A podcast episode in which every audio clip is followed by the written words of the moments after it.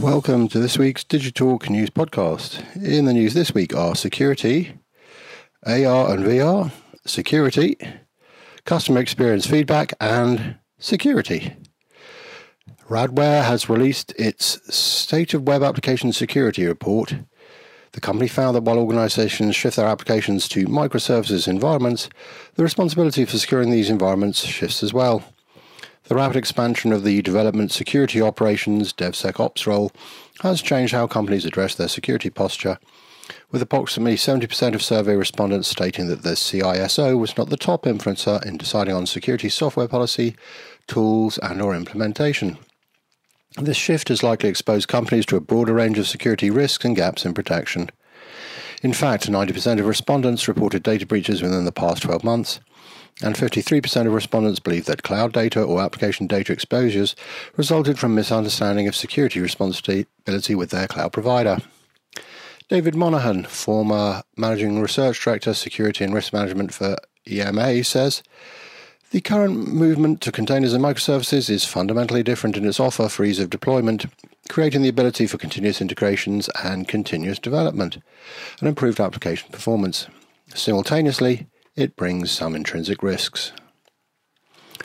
According to research by DigiCapital, Europe will account for a quarter of the global AR, VR, and MR, collectively XR or spatial computing market by 2023, 40% more than North America.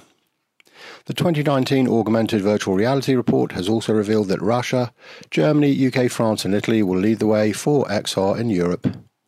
Tim Merel, Managing Director of DigiCapital, says while Asia could dominate augmented reality, virtual reality, and mixed reality over the next five years, Europe might drive significantly more of the rest of the global augmented reality market and virtual reality market than North America in the same time frame. So, despite the early stage XR market having a way to go before it truly scales, in the long run, companies from Silicon Valley to Shanghai could find significant users and revenue in the spatial computing markets of Europe. For the third consecutive year, small and medium sized businesses have reported a significant increase in targeted cybersecurity breaches. A newly released global survey conducted by the Ponemon Institute found that attacks against US, UK, and European businesses are growing in both frequency and sophistication. Further, nearly half of the 2,000 respondents described their organization's IT posture as ineffective, with 39% reporting they have no incident response plan in place. The 2019 Global State of Cybersecurity in Small and Medium Sized Businesses report underscores growing cybersecurity concerns, best illustrated through the year over year trends dating back to 2016.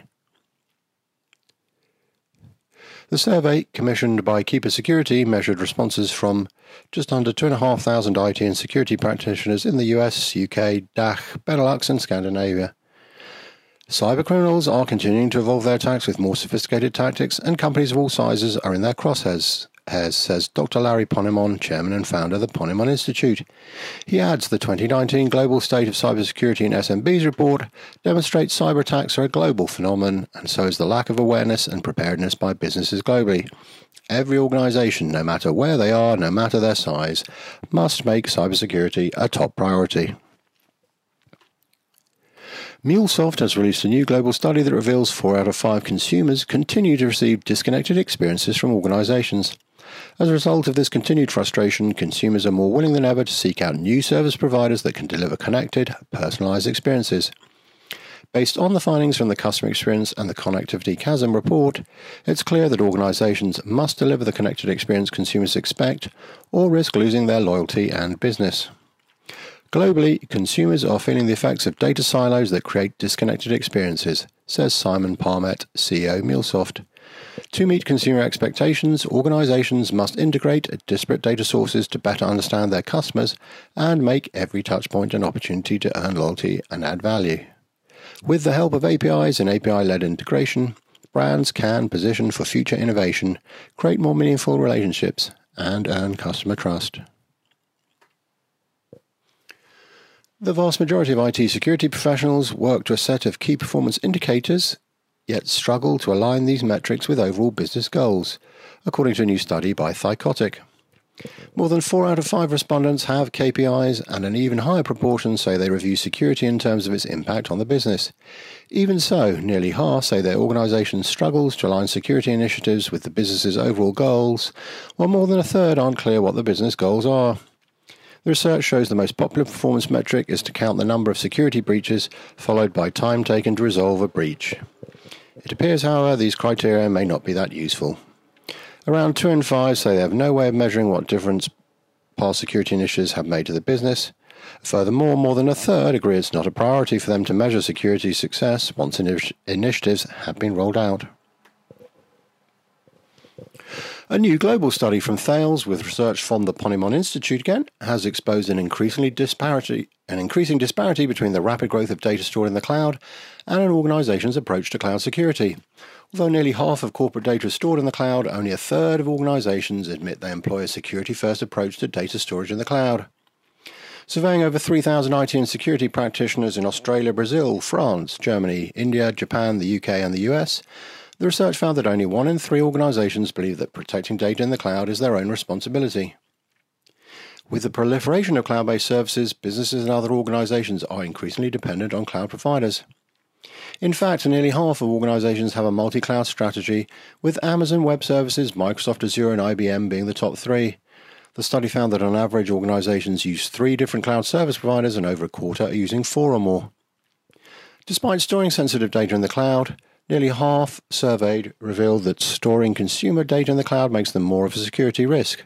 Over half also noted that it posed a compliance risk. In addition, organizations believe that cloud service providers bear the most responsibility for sensitive data in the cloud, ahead of shared responsibility and themselves.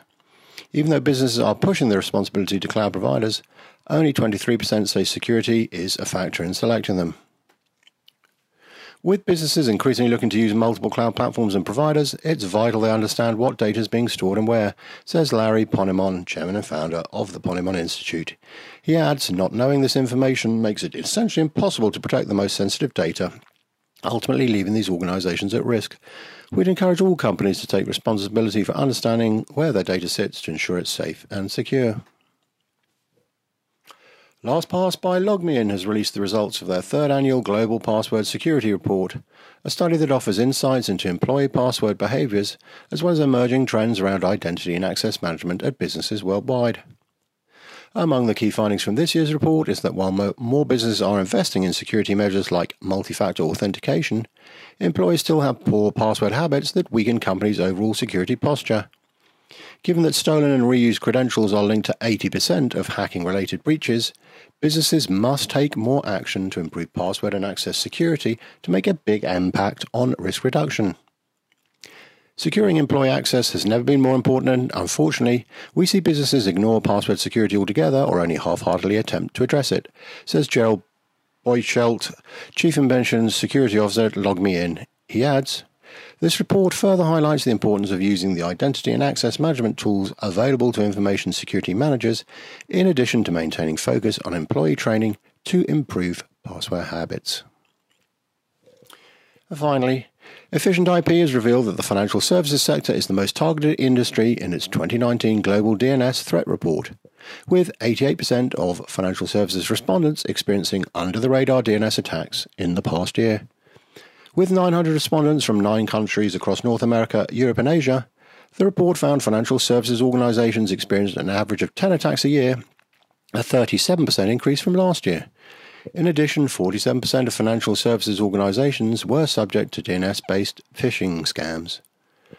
Last year, a single DNS attack cost each financial services organization $924,390. This year, the research shows that each organization's on average spent $1,304,790,000 to restore services after each DNS attack, the most out of any sector, and an eye watering increase of 40%. Rising costs is only one of the consequences DNS attacks caused for the financial services sector. The most common impacts included cloud service downtime, experienced by 45% of financial organizations, and in house application downtime. To find out more about the stories featured in this podcast and to read all the very latest news, blogs, and articles, make sure you visit the Digitalization World website. And thanks for listening.